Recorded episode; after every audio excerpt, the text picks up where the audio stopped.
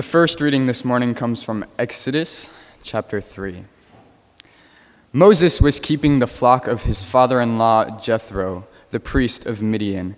He led his flock beyond the wilderness and came to Horeb, the mountain of God. There the angel of the Lord appeared to him in flame of fire out of a bush. He looked, and the bush was blazing, yet it was not consumed. Then Moses said, I must turn aside and look at this great sight, and see why the bush is not burned up. When the Lord saw that he had turned aside to see, God called to him out of the bush, Moses, Moses. And he said, Here I am. Then he said, Come no closer. Remove the sandals from your feet, for the place on which you are standing is holy ground. He said further, I am the God of your father, the God of Abraham, the God of Isaac, the God of Jacob. And Moses hid his face, for he was afraid to look at God. Then the Lord said, I have observed the misery of my people who are in Egypt.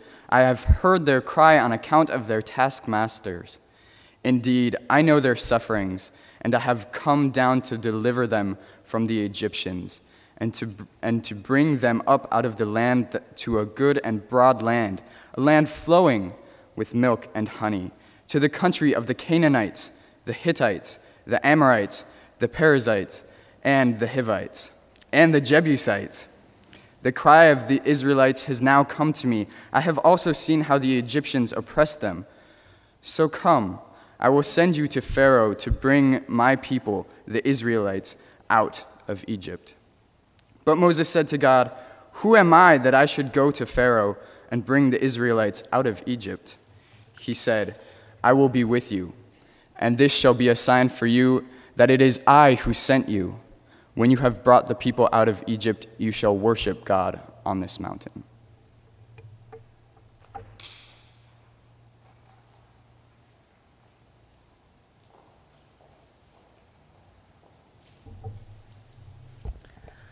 Our second reading is from Psalm chapter twenty-seven. Of David, the Lord is my light and my salvation. Whom shall I fear? The Lord is my stronghold of my life. Of whom shall I be afraid? When evildoers assail me to devour my flesh, my adversaries and foes, they shall stumble and fall. Though an army encamp against me, my heart shall not fear. Though war rise up against me, yet I will be confident. One thing I ask of the Lord, that will I seek after, to live in the house of the Lord all the days of my life, to behold the beauty of the Lord, and to inquire in his temple. For he will hide me in his shelter in the day of trouble. He will conceal me under the cover of his tent. He will set me high on a rock. Now my head is lifted up above my enemies all around me, and I will offer in his tent sacrifices with shouts of joy. I will sing and make melody to the Lord.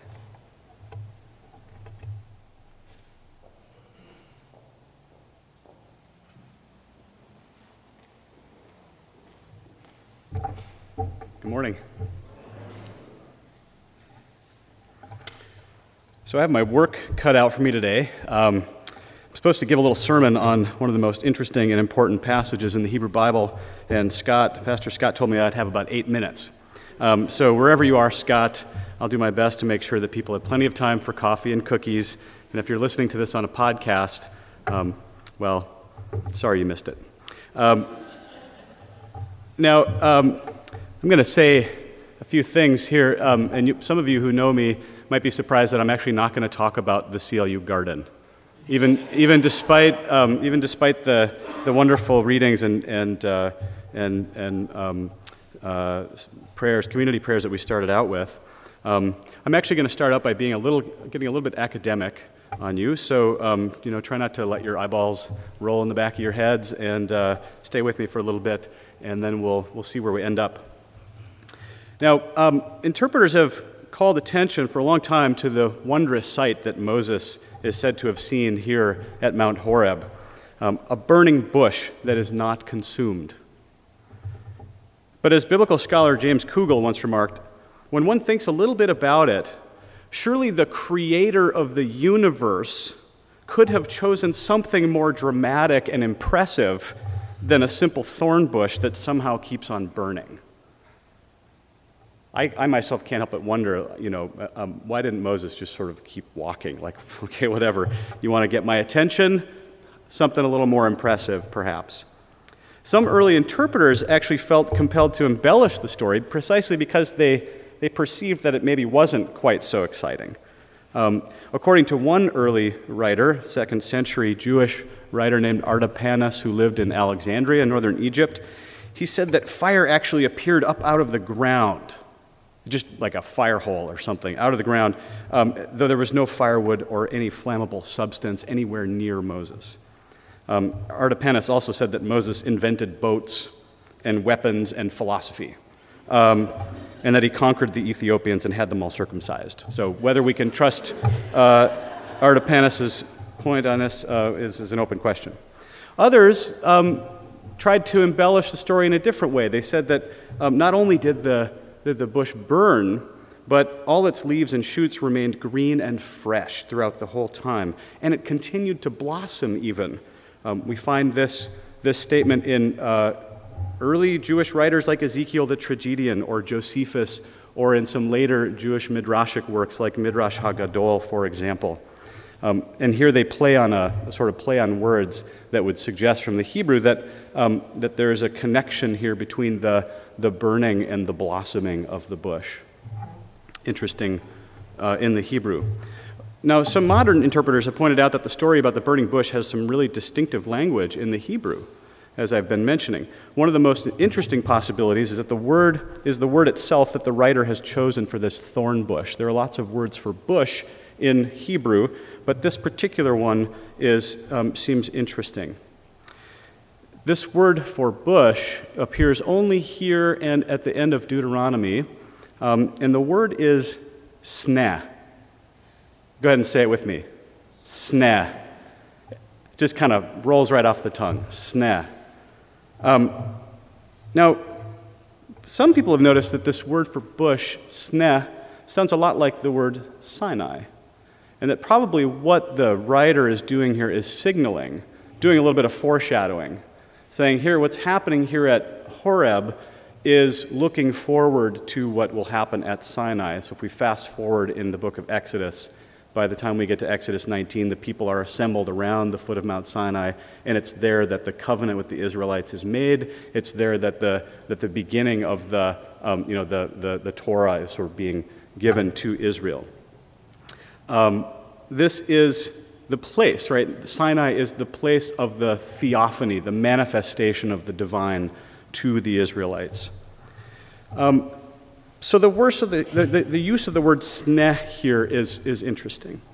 Now, one thing that I would say here um, about this bush that it's, is that it seems to be um, about divine presence. And that's the thing that I'm going to continue to talk about this morning, this idea of divine presence. The author of Deuteronomy, as I said, was the only other one who used this word sneh, and he was probably familiar with this Exodus tradition. I think there's, it's pretty clear. Um, And he reworks it in some creative and interesting ways.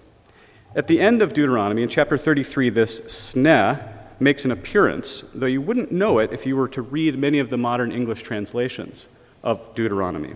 The N R S V, for example, reads this way: "Blessed by the Lord be Joseph's land, with the choice gifts of heaven above and the deep that lies beneath, with the choice fruits of the sun and the rich yield of the months, with the finest produce of the ancient mountains and the abundance of the everlasting hills, with the choice gifts of the earth and its fullness," and here's the sneh, "and the favor of the one who dwells on Sinai."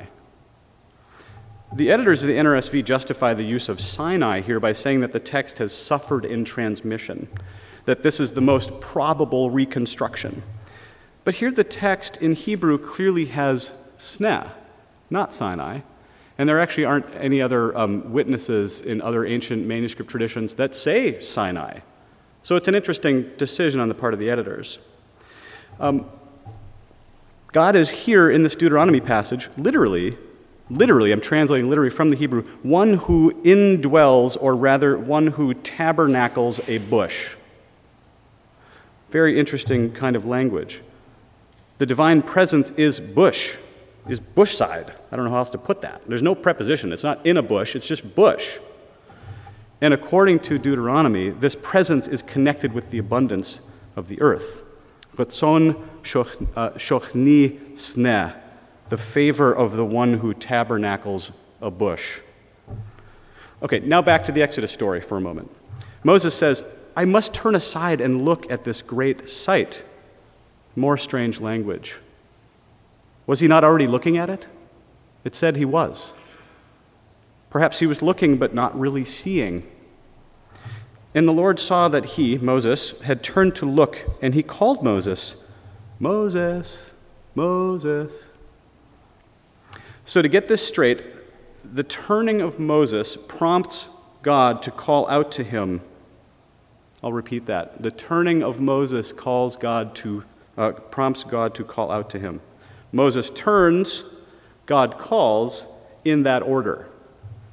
And when God calls, Moses says, in Hebrew, he says, Hineni, here I am. This is the typical sort of prophetic response to God's call in the Hebrew Bible. We see it with Abraham, we see it with Samuel, we see, we see it all over. Um, Hineni, here I am. God goes through a little refresher course here on whose God he is exactly, and then he tells Moses that he will send him to Pharaoh to announce the release of his people. Moses' reply, he says, who am I? Mi anochi ki elech al paro. Who am I that I will go to Pharaoh? Now, what's of course interesting here is that God does not answer Moses' question. He doesn't tell Moses who he is. He tells, he tells Moses who God is. He says, um, Ehya imach in Hebrew. He says, I am, I will be, hard to translate that exactly, with you. As it turns out, though we didn't get that far in the text in today's reading, this Ehya, this I will be, or I am, um, is the, excuse me, is The, um, is, is the, the revelation of the divine name a couple of verses later. So when Moses says to God, when I go to the Israelites, who should I tell them sent me? God's reply is, tell them Ehya Asher Ehya sent you. Tell them I am who I am sent you. Um, so this essence of God, if you will, God's very name is being, being with. Being with you. So it's about divine presence. And those who turn and respond to the call can be transformed by this being with.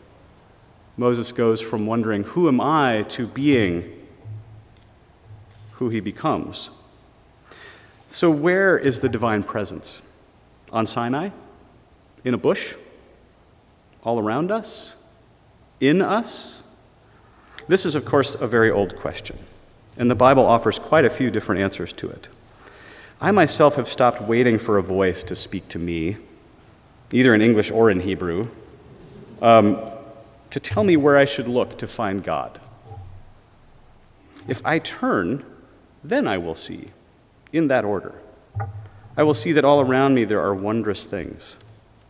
All around me there is an earth that urges toward life, but that is being destroyed by thoughtless and greedy human action. All around me, too, there are good people who are suffering, standing in need of deliverance from modern-day pharaohs. And they need my solidarity and my assistance. All around me, things are calling out my name. Are they calling yours? Who am I? Ehya imach, God says. I am with you.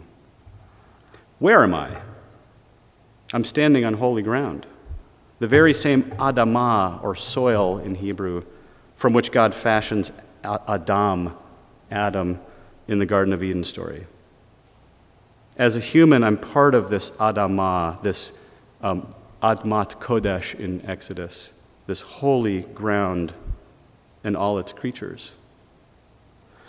Blessed by the Lord be this ground, with the choice gifts of the earth and its fullness, and the favor of the one who tabernacles in a bush that continues to burn.